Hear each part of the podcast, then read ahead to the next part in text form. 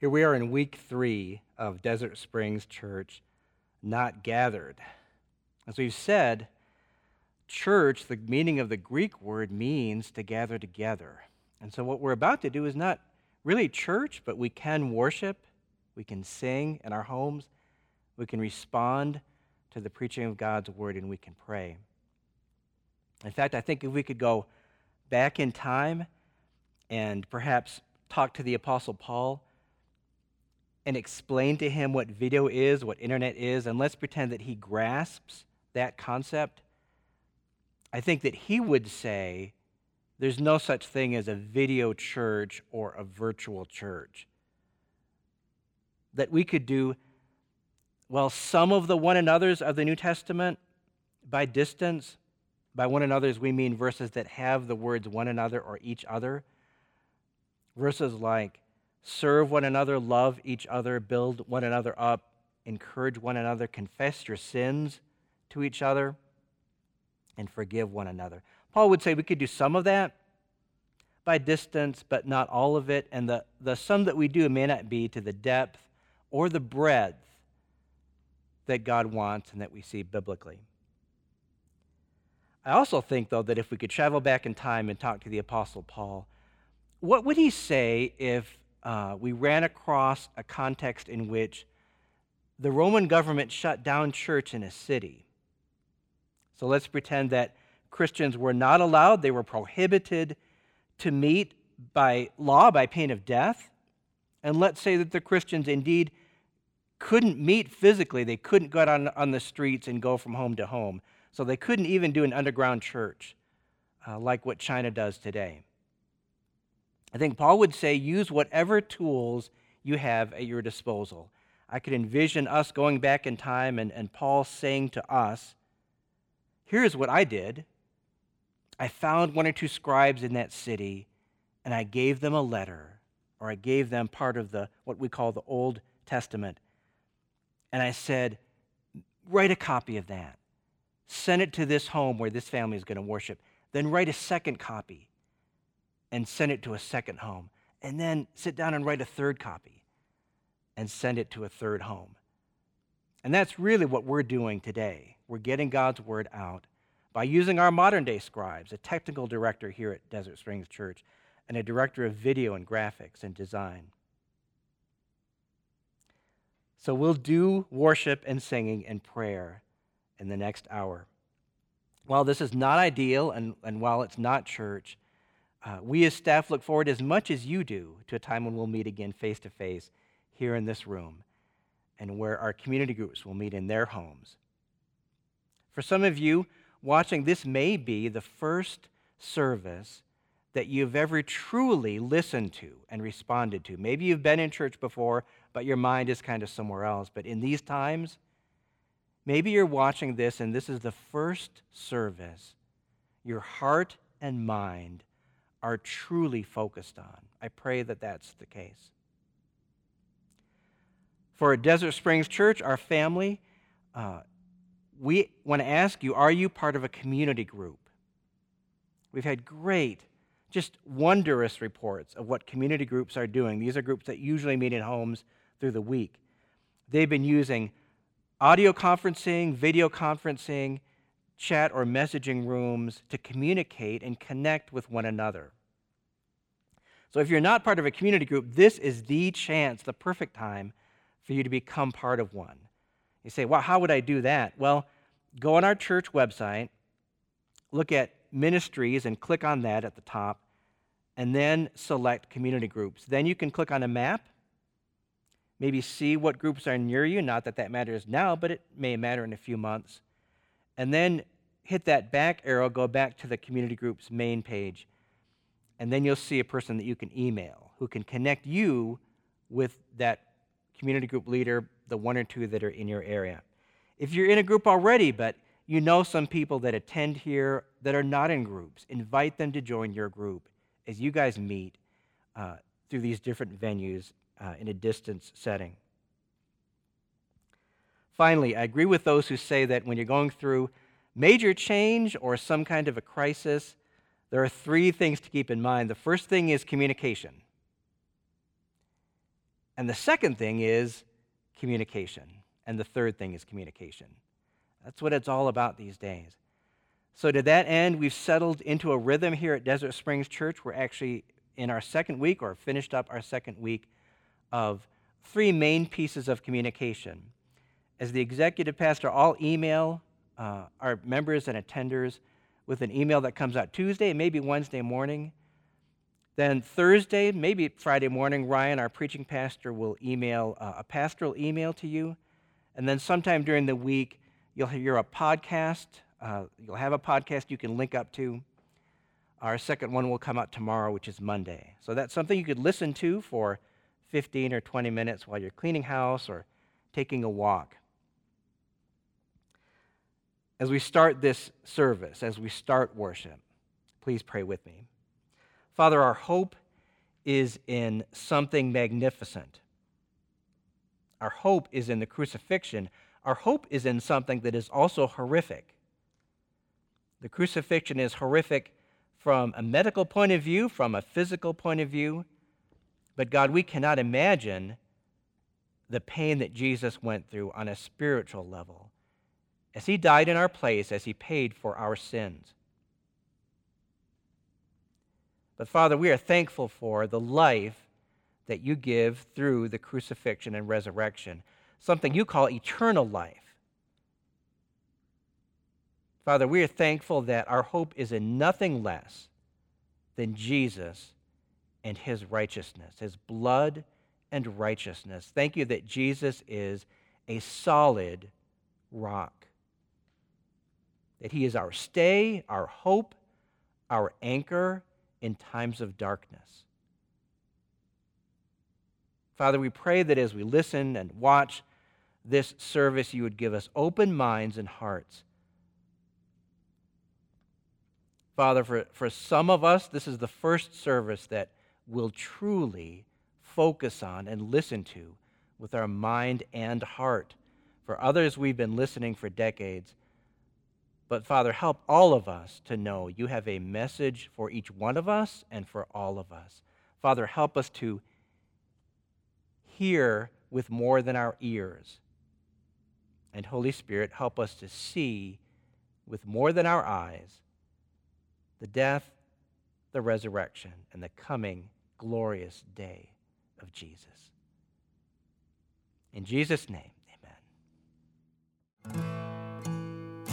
Psalm 90 says, Lord, you've been our dwelling place in all generations. Before the mountains were brought forth, or ever you had formed the earth and the world, from everlasting to everlasting, you are God. So teach us to number our days that we may get a heart of wisdom. Return, O Lord, how long? Have pity on your servants. Satisfy us in the morning with your steadfast love, that we may rejoice and be glad all our days. What an appropriate psalm for these days. And as we sing that psalm, let it help us remember that this life is but a vapor and that our God is our ultimate help hope, and eternal home. O God, our help in ages past, our hope for years to come, our shelter from the stormy blast, and our eternal home. Under the shadow of thy throne, thy saints have dwelt secure. Sufficient is thine arm alone, and our defense is sure. Age to age, age to age, you have been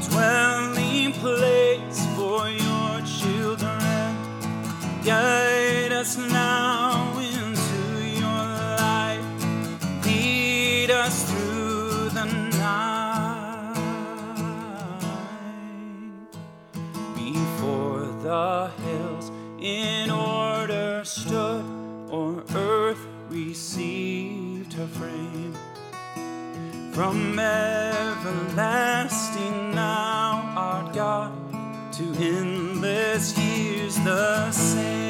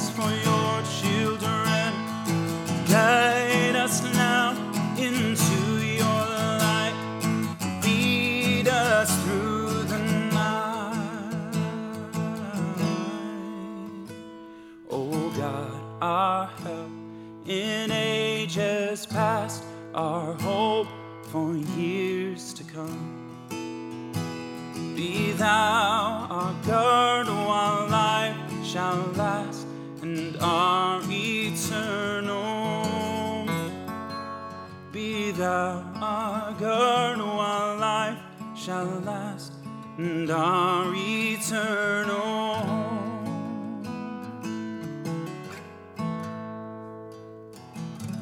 And He is our hope, our only hope in life and death. Let us declare that hope together.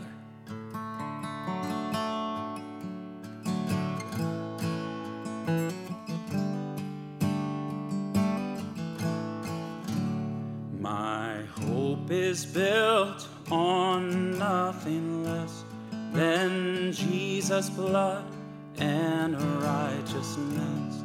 I dare not trust the sweetest frame, but only lean on Jesus' name. On Christ the solid rock I stand, all other ground is sinking other ground is sinking sand.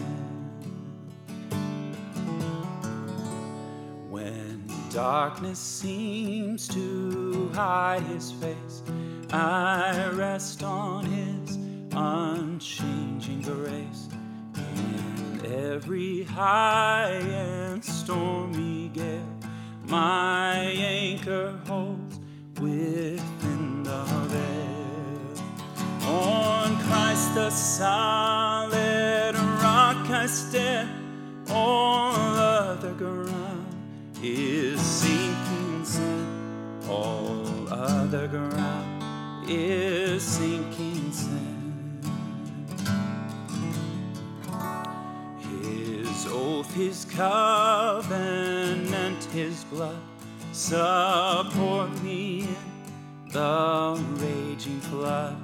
When all around my soul gives way, he then is all my hope and stay.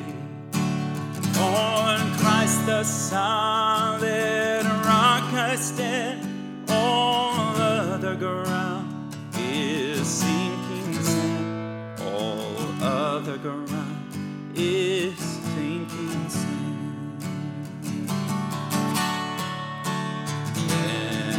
shall come with trumpet sound.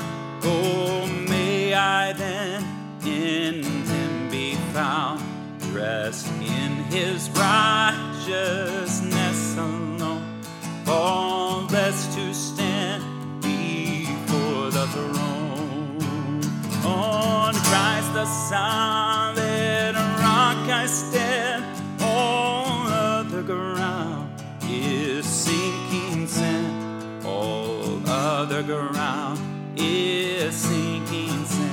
Christ, sing it out. On Christ the solid rock I stand, all other ground is sinking sand. All other ground is sinking sand.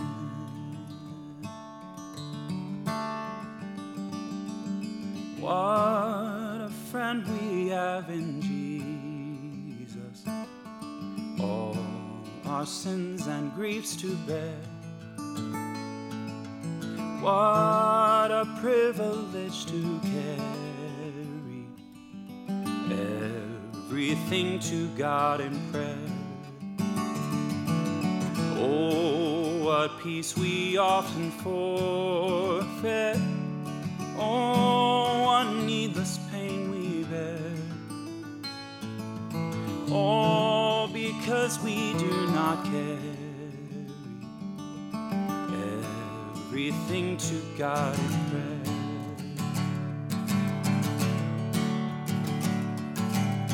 Have we trials and temptations? Is there trouble anywhere? We should never be discouraged.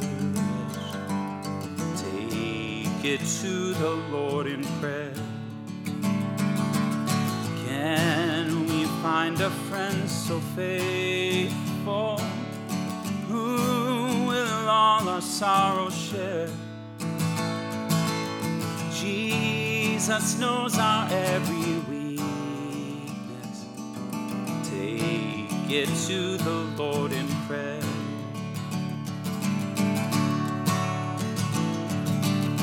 Are we weak and heavy laden, cumbered with a load of care? Precious Savior, still our refuge.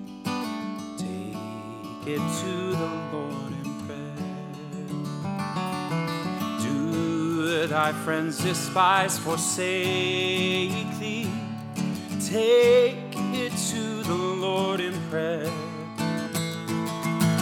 In his arms he'll take and shield thee.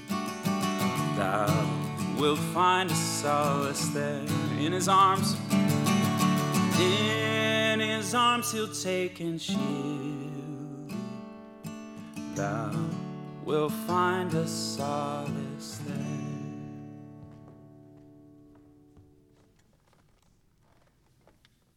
There are psalms in the book of Psalms that are called lament psalms. Ryan mentioned these in his pastoral email this past week. These are psalms that, well, they talk about, from the psalmist's point of view and his experience, pain. They talk about loneliness. They talk about disorientation. And here's one interesting thing about these lament psalms there are no lament psalms without praise elements. So, to word that positively, every lament psalm, even if the psalmist doesn't feel like it, has a praise element where the psalmist focuses on God, his name, his character, what God has done, what God will do, who God is. So, this reminds me of a book written by Bryan Chapell years ago. The name of the book is Praying Backwards. And the thought of the book is that we usually give requests and then tack in Jesus' name on the end. And instead, the biblical model is that that should be flipped. We start with God, His name, and we praise Him. And we, we pause and dwell on that praise, and then we give a few requests. We see this in the Lord's Prayer, in many of Paul's prayers. So let's do that now as we pray. Let's start with thanksgiving and then end with a few requests. I'm going to pray a prayer written in the 1600s, and I'll read most of it. Keep in mind, if you know your history, that the plague that went through Europe and England in the 1600s is or was 10 times worse than what we're experiencing, as bad as it is, the coronavirus that we are experiencing. So pray with me. Father, we thank you for the cross for the forgiveness found in the cross. Thank you that you have led me singing to the cross, where I fling down all my burdens and see them vanish. Thou hast given me a hillside spring that washes clear and white. And I go as a sinner to its waters, bathing without hindrance in its crystal streams. O Lord, forever will thy free forgiveness live, that was gained on the Mount of Blood. In the midst of a world of pain, it is a subject of praise in every place, a song on earth, an anthem in heaven. It's love and virtue knowing no end. Father, thank you for giving me, for giving us a longing for the world above, where multitudes sing the great song. For my soul was never created to love the dust of earth. Though here my spiritual state is frail and poor, I will go on singing Calvary's anthem. Father, thank you for the death, the resurrection, the life that Jesus gives and shares to those who turn to him and to him alone. And now, Father, we ask. Father, in this service, be our good shepherd to lead us into the green pastures of thy word. Cause us to lie down beside the rivers of its comforts. Father, we pray you would give the medical providers and responders in our church and in this city um, wisdom. Fill those in this church with peace so that no disquieting worldly gales may ruffle the calm surface of their soul. Father, in a supernatural way, we pray you would give healing and protection to so many names we've seen via email. Father, we think of uh, a lady in our church whose daughter in law in Texas has flu symptoms, uh, a high temperature, who has been tested a few days ago, uh, but no results back yet, and who is already in a severely compromised medical state and has been for years. Father, we could multiply that request by dozens for people either in this church or people that we know. So, Father, we pray your protection on them, healing for their bodies, that their minds and souls would trust in Jesus always during this trial.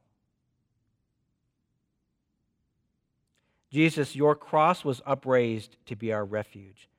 Your blood streamed forth to wash us clean. Your name is our property to save us. And your coming day is every day our hope. Thank you, Jesus, for that hope. Thank you, Father, for the cross, for the resurrection, for the coming return of Jesus. We pray, we long for, we meditate on, we revel in the name, the good name of Jesus. Amen.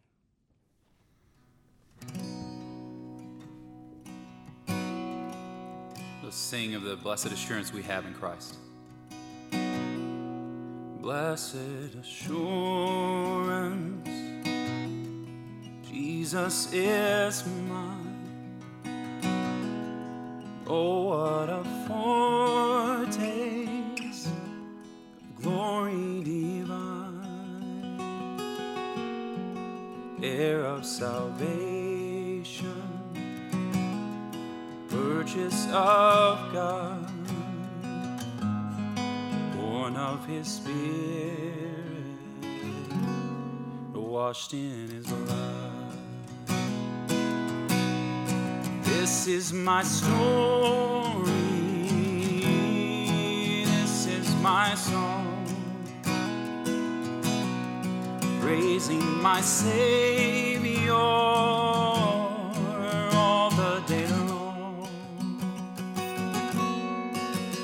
is my story. This is my song. Praising my Savior all the day long.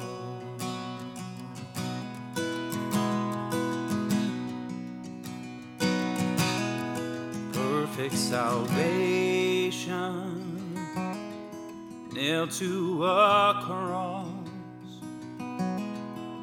bleeding and dying, all hope had seemed lost. Three days of darkness burst into light. Blessed assurance, He is alive. Is my story. This is my song. Praising my Savior all the day long. This is my story. This is my song. Praising my Savior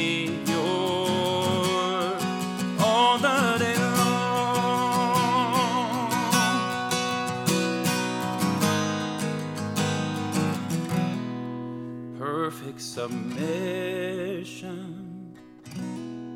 all is at rest. I am my Savior, am happy and blessed.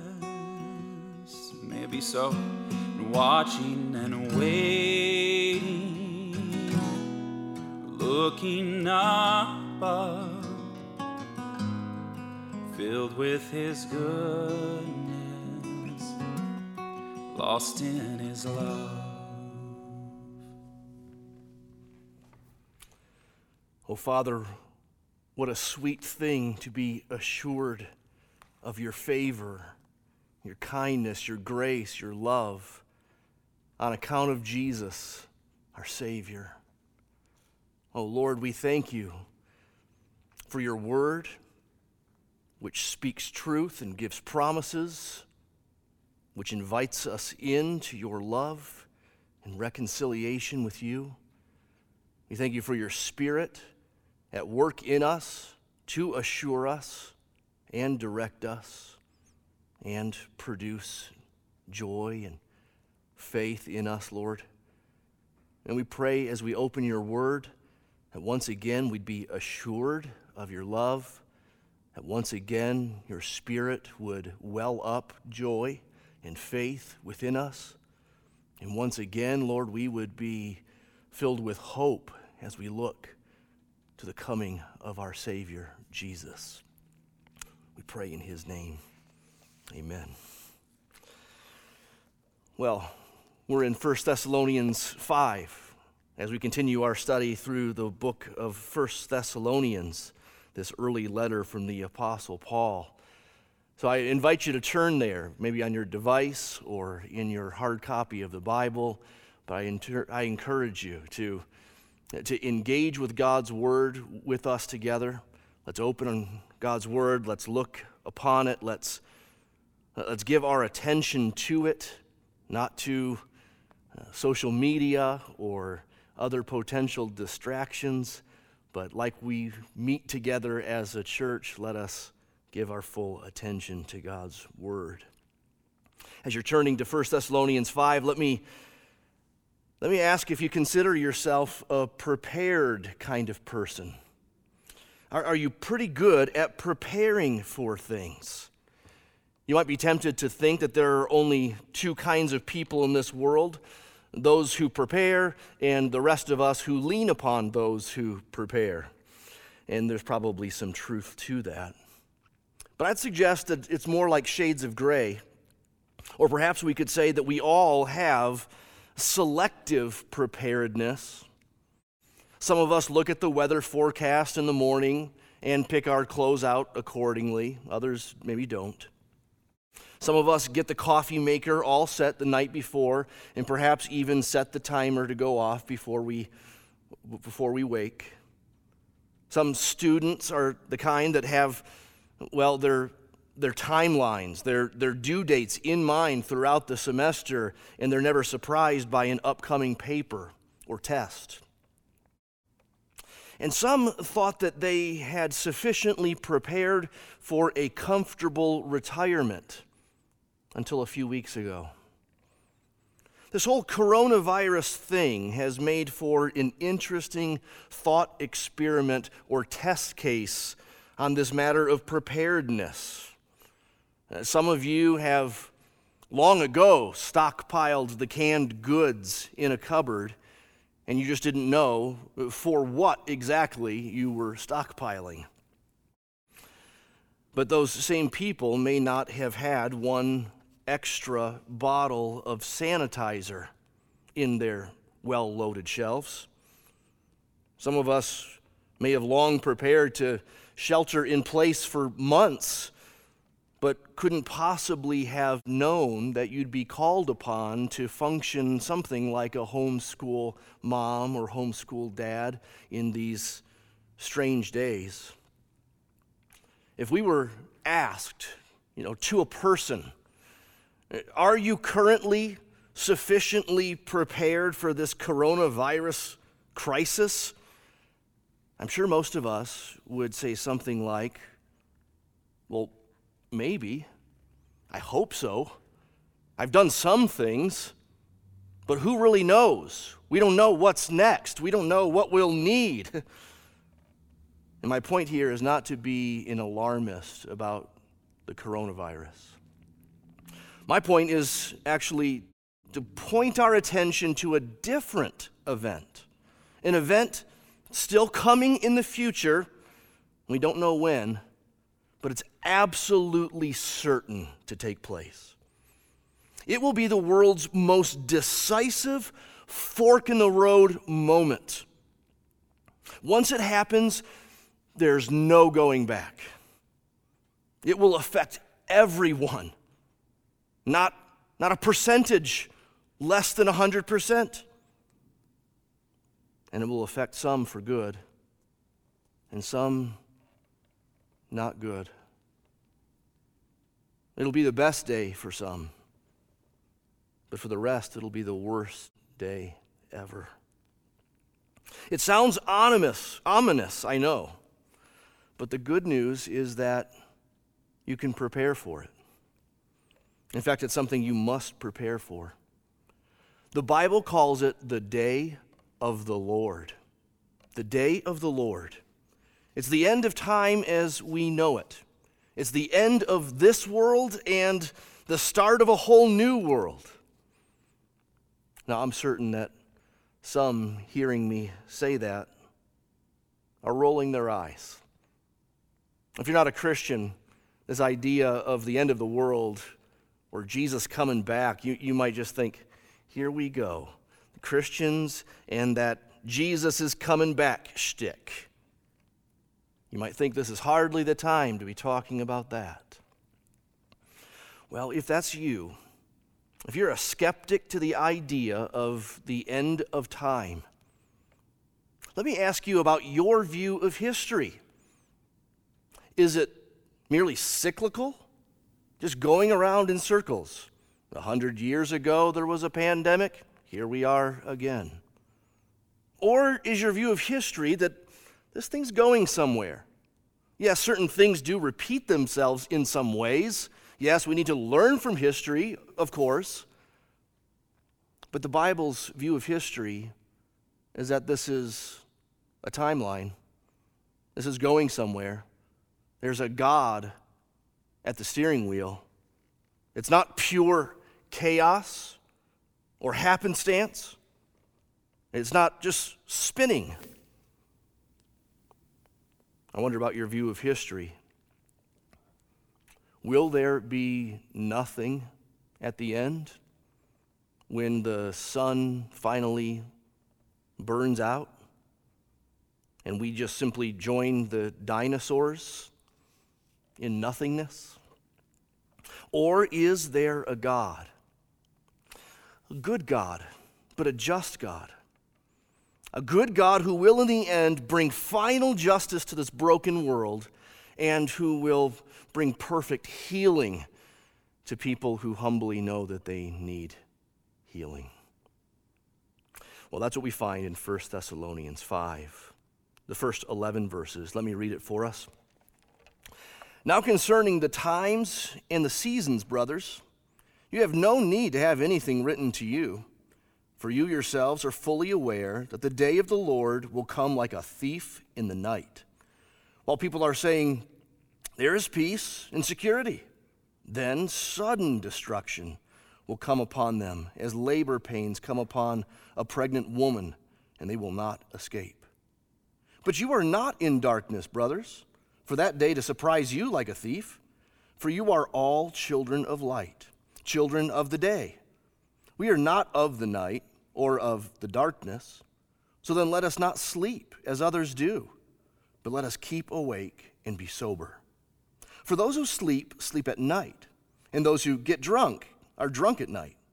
But since we belong to the day, let us be sober, having put on the breastplate of faith and love, and for a helmet, the hope of salvation. For God has not destined us for wrath, but to obtain salvation through our Lord Jesus Christ, who died for us, so that whether we are awake or sleep, we might live with him. Therefore, encourage one another and build one another up, just as you are doing. The theme of that final day, or the return of Christ, is massively important to the Christian Bible. There are over 300 references in the New Testament to Jesus' return. It's massively important to this letter specifically, 1 Thessalonians. Let me just remind you. Look back at chapter 1, verse 9 and 10. We'll pick up in the middle of verse 9. You turned to God from idols to serve the living and true God and to wait for his Son from heaven whom he raised from the dead, Jesus, who delivers us from the wrath to come.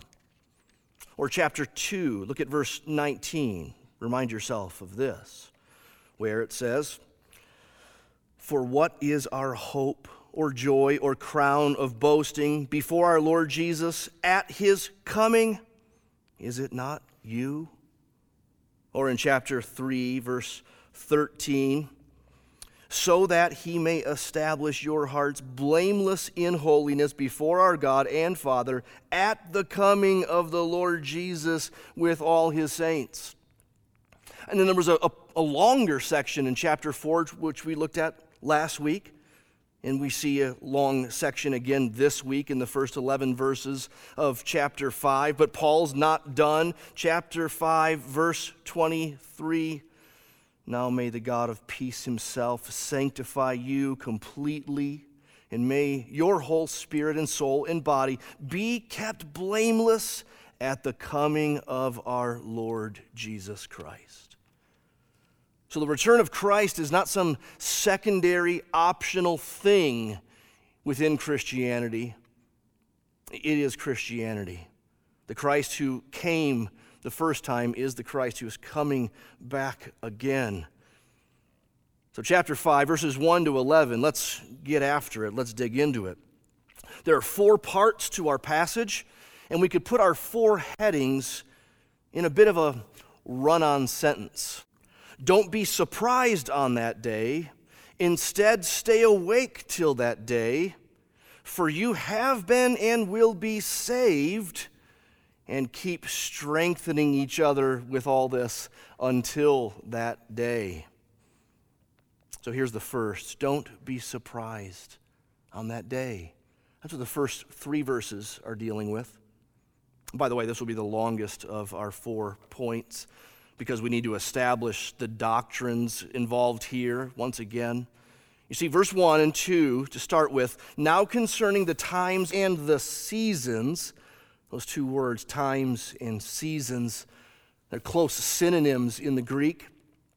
And they're often put together, and together they refer to the end, the end of time, or perhaps the circumstances surrounding the end of time. It's what Paul refers to in verse 2 as the day of the Lord. That's the final day, that's the consummation. The day of the Lord is referenced many times in the Old Testament Isaiah, Amos, Joel. It's usually described as a day of judgment in those passages, like it is in Zephaniah 1. Listen to this The great day of the Lord is near, near and hastening fast. The sound of the day of the Lord is bitter. The mighty man cries aloud there. A day of wrath is that day, a day of distress and anguish, a day of ruin and devastation, a day of darkness and gloom, a day of clouds and thick darkness a day of trumpet blast and battle cry against the fortified cities and against the lofty battlements. neither their silver nor their gold shall be able to deliver them on the day of the wrath of the Lord.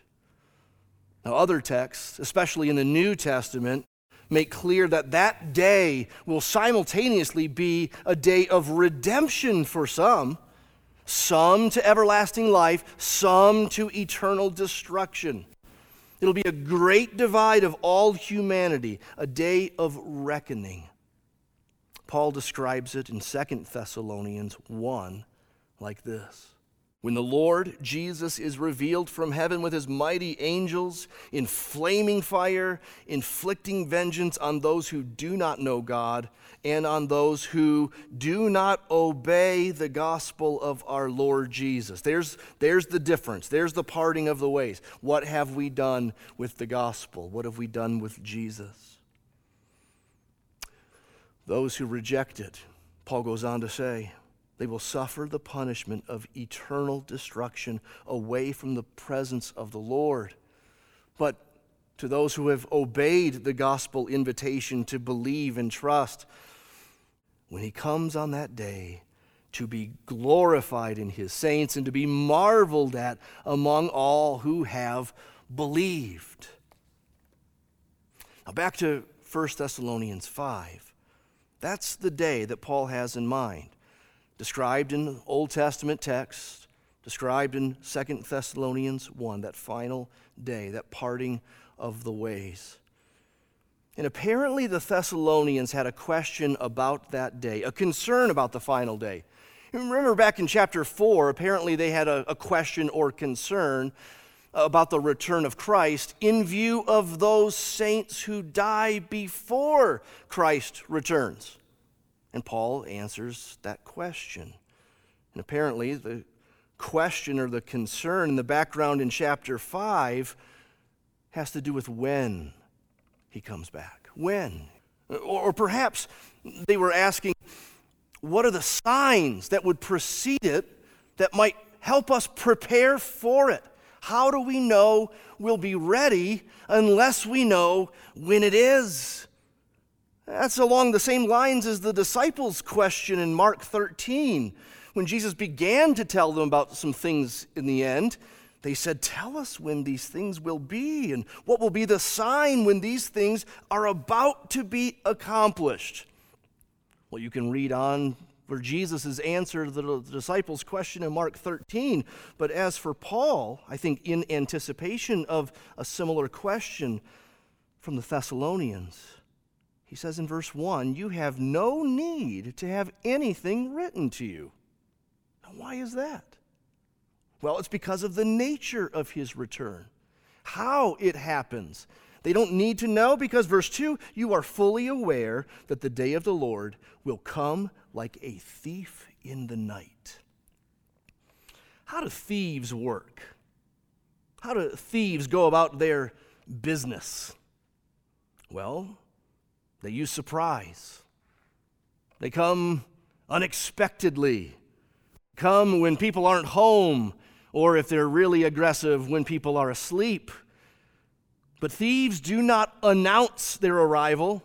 They do not make appointments with us for their burglaries. No. Eh, Paul got this language of thief coming in the night from Jesus.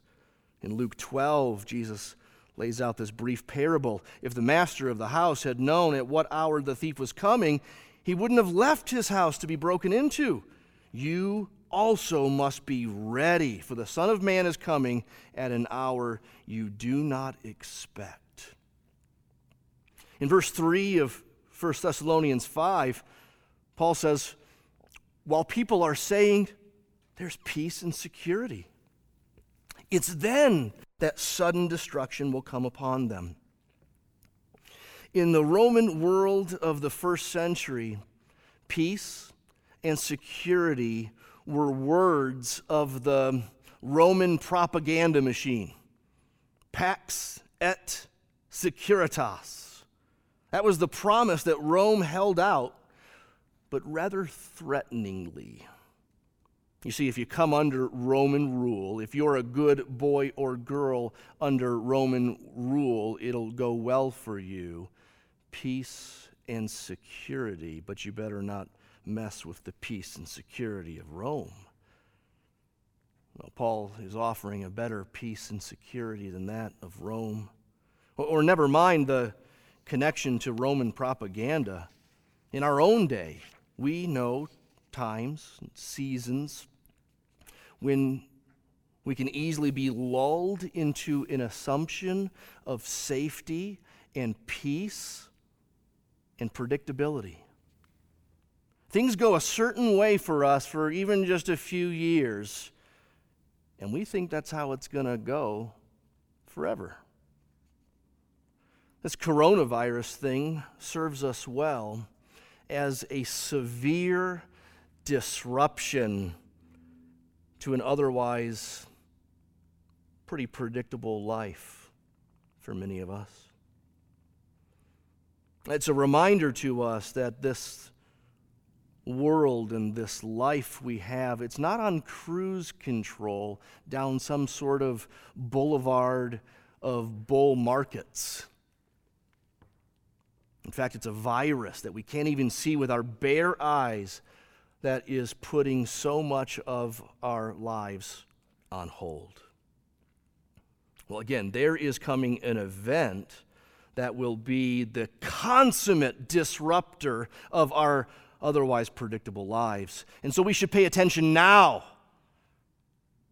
Christians shouldn't be surprised about the Lord and his return. And you see that word surprise in verse 4? That's where he's getting to the point of the contrasts in verses 1 through 3. You don't have to be surprised. Christians shouldn't be surprised about the Lord's return. Not because they know when it will happen, no one can know. They're not surprised because they know that it is coming whenever it comes. They're not surprised because they know they can't know when it comes. The world, however, doesn't know that. They don't want to hear that. They want to ignore that. Just head in the sand and just keep repeating after me peace and safety, peace and safety, peace and safety. And sudden destruction will come upon them. As labor pains come upon a pregnant woman, so, two images now, two similes, like a thief in the night, as labor pains with a pregnant woman. Now, like all metaphors, these are, are not representative of that thing in every way in with every part imaginable. We all know that analogies at some point always break down. And so the return of Christ isn't like a woman going into labor in that we have nine months to prepare for it. That's not the point. No, it means that the actual moment isn't known. I've seen my wife go into labor four times now.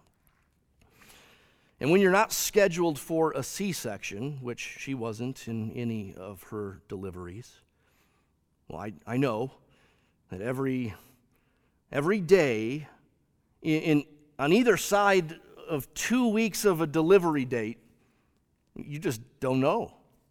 I mean, you, you plan your everyday things, but those plans might go out the window at any moment when something's happening. And once it begins, the rest is inevitable. The rest is unavoidable. There's no backing out. Even though one person I know who will remain anonymous did, in the midst of delivery, say, I don't want to do this anymore. Can we just go home? It was my wife. Well, that's, that's what we can't say when the Lord comes back. We won't get out of it. It's unavoidable, it's inevitable. That's how he'll return. And you don't have to be surprised by that fact. You don't know when. We can't know when. And by the way, let's just get this clear. Anyone who thinks that they know when Jesus is coming back makes Jesus a liar. Because Jesus said, No man knows the hour. Jesus said, The Master's coming back at a time you know not. And so, those date setters that occasionally pop onto the scene. I remember as a kid, there was a book that came out 88 Reasons Why Jesus is Coming Back in 1988. Well, he didn't come back. And guess what they wrote the next year? 89 Reasons Why Jesus is Coming Back in 1989. They could have saved some time and just trusted what Jesus said here. But what Jesus says also confronts those, what we might call proximity watchers. Like one website I found this week that provides a rapture index, which rates 45 different things going on in the world at any given time to produce a daily index of how close the rapture is. Well, I think the Apostle Paul would say you don't need a rapture index to not be surprised by the Lord's return. Just know that it is sure and it will be sudden, and there's no predicting its timing. You are not in darkness, brothers, for that day to surprise you like a thief. Now, secondly, stay awake until that day. That's what Paul is getting to in verses 4 and following. Stay awake until that day. You are not in darkness, verse 4. Verse 5 For you are all children of light, children of the day.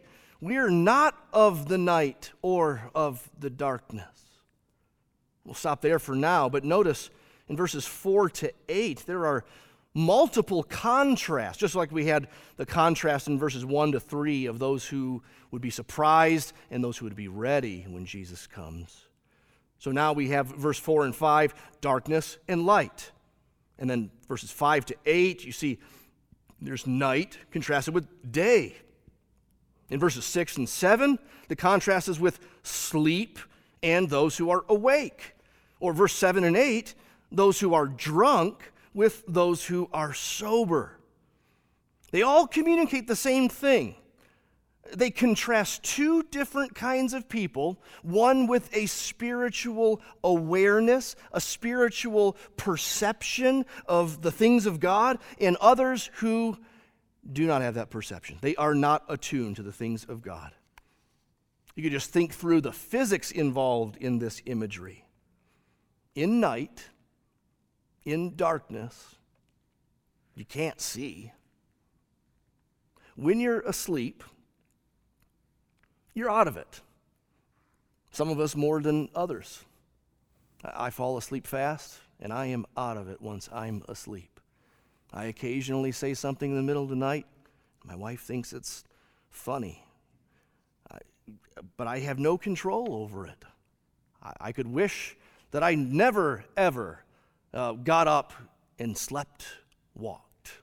I don't know how to say that in the past tense, walked in my sleep. I could wish that I don't talk in my sleep, but I, I do. I can't help it. That's what it's like when you're asleep.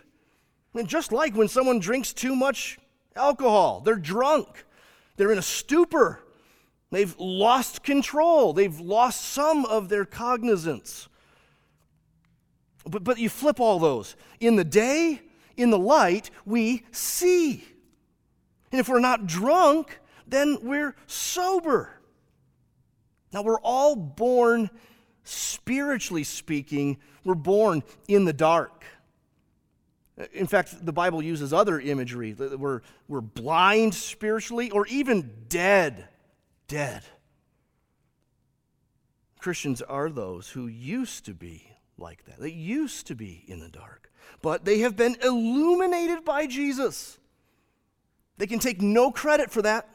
It's not that they've achieved enlightenment by their great learning. No, it's like the blind man who was healed by Jesus and said those famous words now I once was blind, but now I see. Every Christian can testify to that, not on a physical level, but on a spiritual level. That's what Jesus does for us. Jesus is the light, John 8 tells us. And Jesus says in John 12, those who believe in him become sons of the light. We used to be sons of darkness, but there's been this, by His grace, a transfer of kingdoms, a transfer of realms, a transfer of families. So Colossians 1, verse 13 says, He has delivered us from the domain of darkness and transferred us to the kingdom of His beloved Son. Or Ephesians 5, 8. At one time you were darkness but now you are light in the Lord. So walk as children of the light. Well, that's what Paul is getting at with more words in 1 Thessalonians 5. And notice that classic distinction between indicatives and imperatives. Do you know about indicatives and imperatives?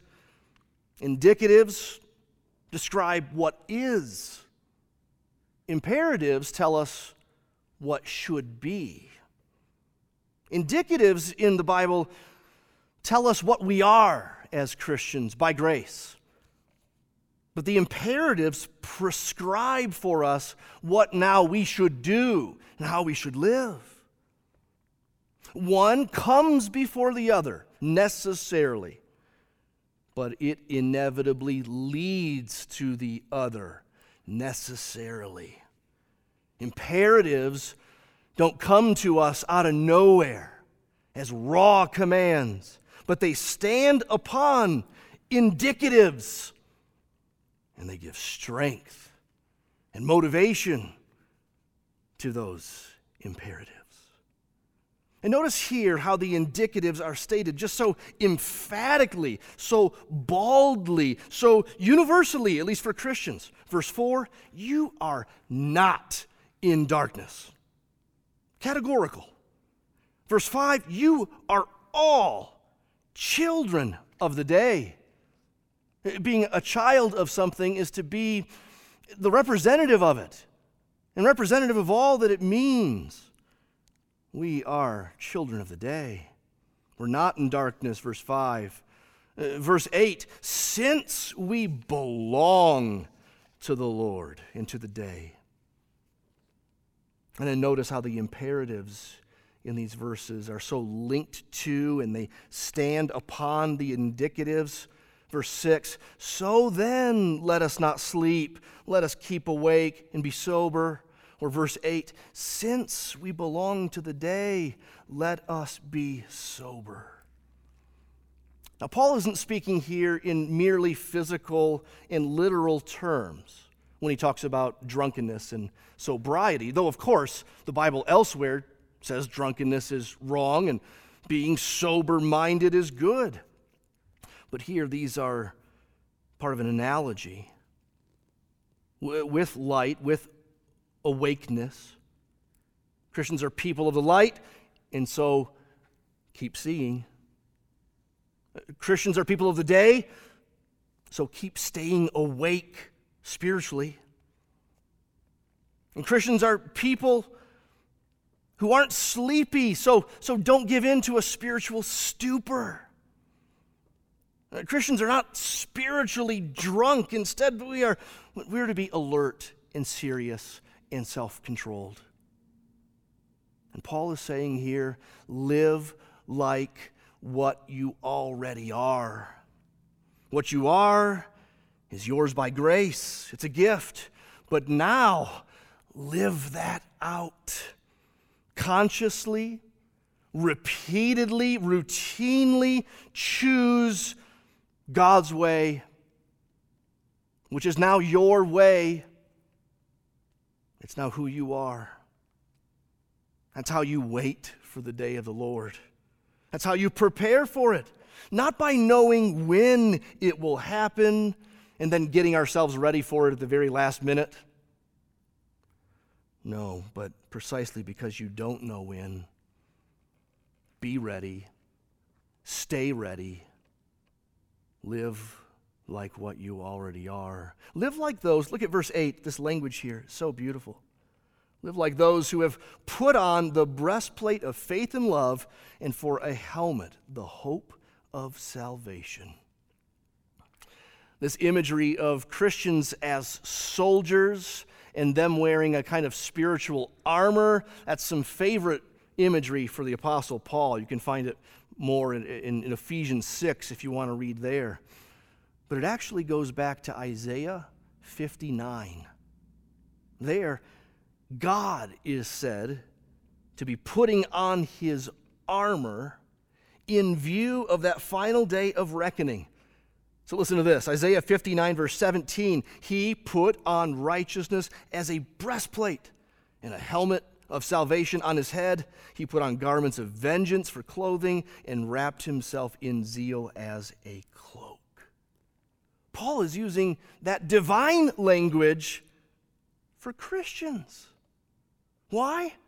Because they are now so united to God in Christ Jesus that they have put on his armor. They will do his work. Christians have been readied and supplied already now for that final day of reckoning. And on that day, they will be on the Lord's side. So stay awake for the Lord's return because of who He made you to be. You're His children, you're of light, you're of the day. Stay awake for the Lord's return because of how He's already fitted you for battle. A breastplate covering the chest, a helmet covering the head. These are the most vital parts of the body, and they are covered in God's armor. So we should feel secure, protected, prepared. And what covers us most vitally? Three words faith, love, and hope. He says there's a breastplate of faith and love, and there's a helmet, which is the hope of salvation. If you've been with us in our study of 1 Thessalonians, you might remember from the beginning, Paul began chapter 1, verse 3, remembering their work of faith and labor of love and steadfastness of hope in our Lord. This is what we have put on. This is what we've been clothed with. And so, Christian, I ask you as I've been asking myself this week as I soak in this passage, what in your life is incongruous with who you are in Christ? What in your life just doesn't befit what you've been given and how you've been prepared for battle? What in your life I ask myself, what is inconsistent with the Lord's return and me not knowing when it will happen? Don't be surprised on that day. Instead, stay awake until that day. Thirdly, for you have been and will be saved. Verses 9 and 10. God has not destined us for wrath, but to obtain salvation through our Lord Jesus Christ who died for us. Just like we saw last week, where Paul took our end time hope all the way back to the death and resurrection of Jesus. That was chapter 4, verse 14. Well, so now he does the same exact thing with chapter 5, verses 9 and 10. Here's the foundation of our hope it's what happened in Jesus' first coming, it's what happened in our salvation. For God has not destined us for wrath, but to obtain salvation through our Lord Jesus Christ, who died for us. And here we have the clearest, what we sometimes call around here, gospel nugget in the whole letter of First Thessalonians. I, I talk about gospel nuggets as a Bible verse or two which has enough information about the gospel in it that someone could read that verse alone and be saved by it. Well, here we have perhaps the clear, clearest. God has not destined us for wrath, which would otherwise be the case apart from His grace. That's what we were destined for. That's what is coming. If this isn't true of us, verse 9 and 10, that we've obtained salvation. How? Through our Lord Jesus Christ. More specifically, who died for us. And just notice the little words there died for us in our place. We call this substitution. The righteous one died for the unrighteous ones that he might bring us to God. Or he who didn't know sin, he never sinned, he took on sin and bore the payment of sin for us so that we might have the righteousness of God in him. And that comes to us as a gift, but not a gift like someone just deposited in your bank account without you knowing. No, we must believe. Not just believe that it's true, but believe that it's true for us, to put our hope in it. You can be saved today. You can, you can join Christians in not needing to fear the end of this world, the day of judgment, the day of God the Lord. You don't have to be surprised when the Lord Jesus comes. You don't have to be overtaken. You can be ready. You can be his child, transferred from darkness to light, joining other Christians in trying to live out this walk of light and life. We pray you would. You don't have to remain in darkness. And for the Christian, well, this is what we've come to put our hope and trust in. This is what's true of us. This is what we never get sick of that God has not destined us for wrath. He has given us salvation through our Lord Jesus Christ, who died for us, and more than that, so that, it goes on to say, whether we are awake or asleep, we might live with him. We might live with him.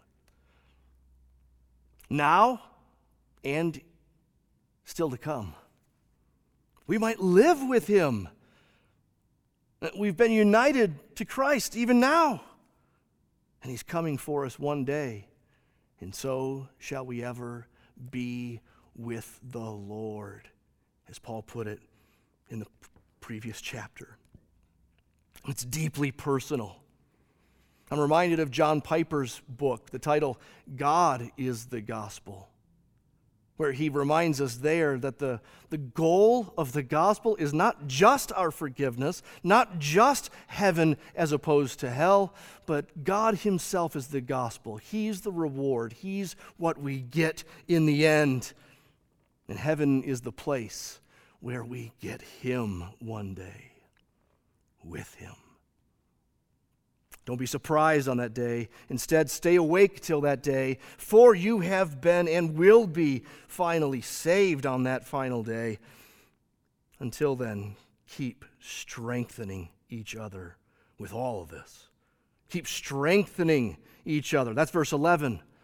Therefore, encourage one another and build one another up just as you are doing. Paul ends this section just as he ended the last section. Remember that from last week, chapter 4, verse 18. Therefore, encourage one another with these words. Again, encourage one another and build one another up just as you're doing.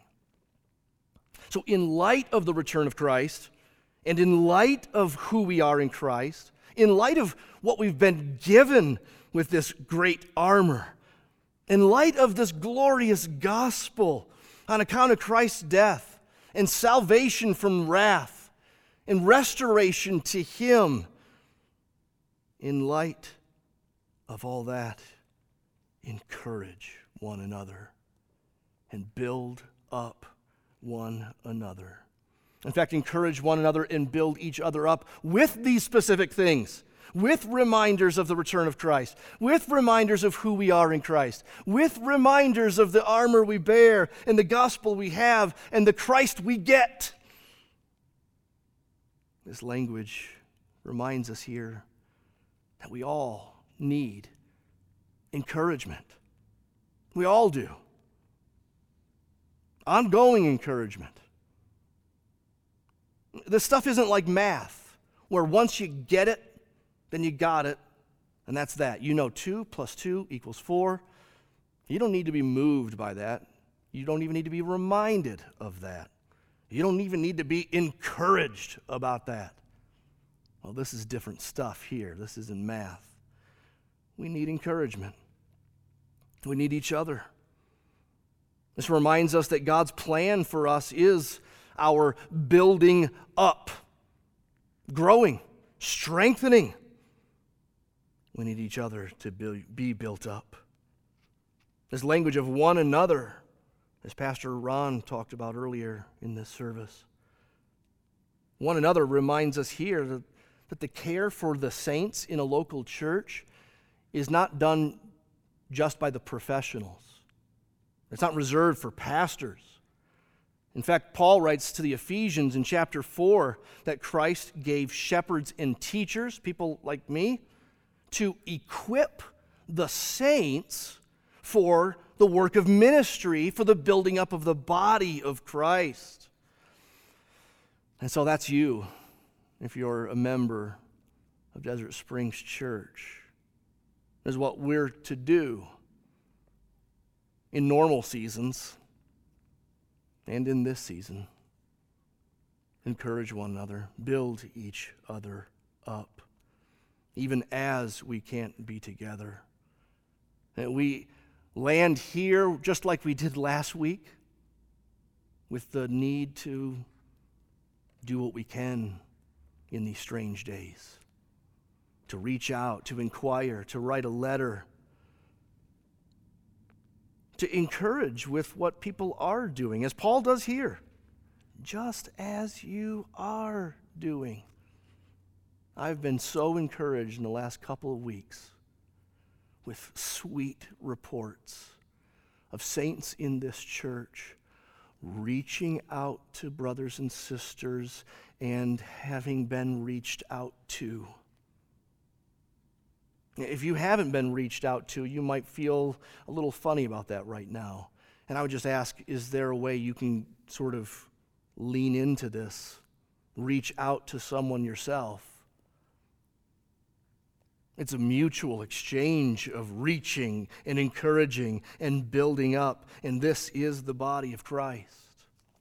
As Ron said earlier, now would be a great time for you to connect with a community group, even though they don't meet in a living room but online.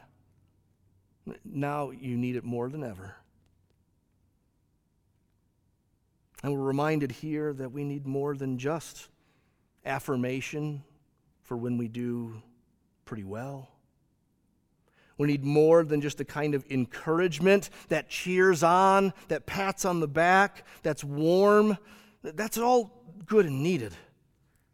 But we also need rock solid, hearty truth, yea, doctrine. We need that spoken into our ears. We need that placed before our eyes. We, we need that in the preaching of God's word week to week.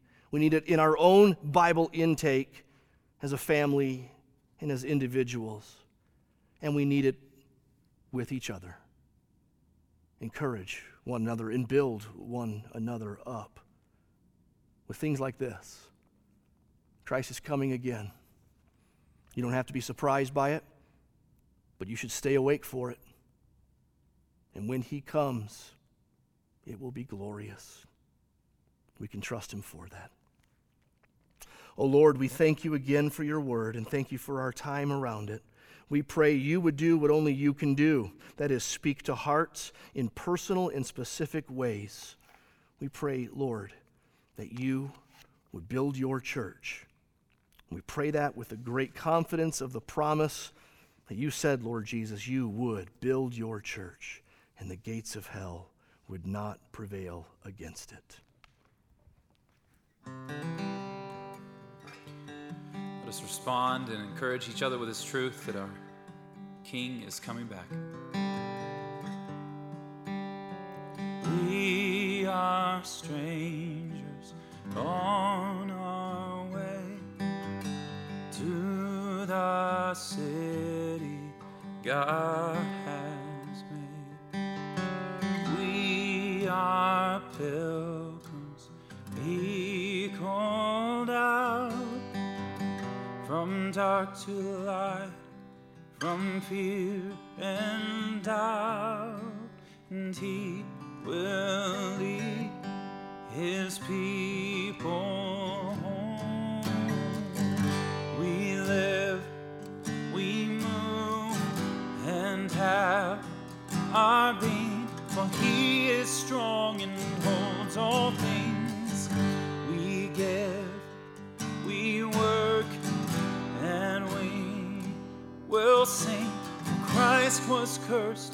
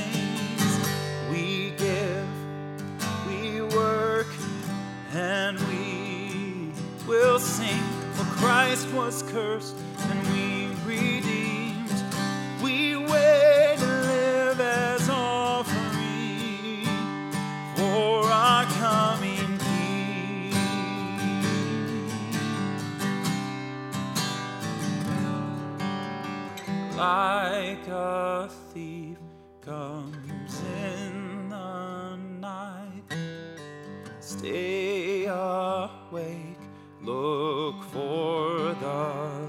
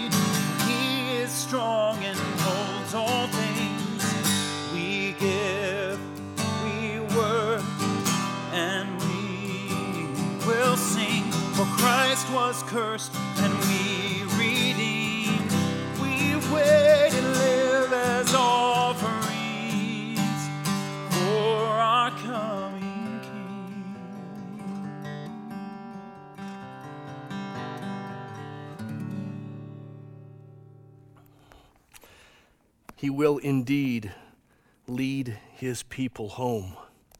He will come again. He will make all things right. Until then, may we encourage each other. May we hold out hope to a world that wants to just say peace and security, peace and security. They're in blindness, they're in darkness, they can't see, they don't know, they're in a stupor. And we were like that once too. By God's grace, wholly undeserved, He has opened our eyes to see and transferred us from darkness to light. As the Lord gives opportunity in these strange days, may we hold out that hope of eternal life and a coming Savior to those around us. Second Thessalonians ends with this word. Now may the Lord of peace himself give you peace at all times, in every way. The Lord be with you all.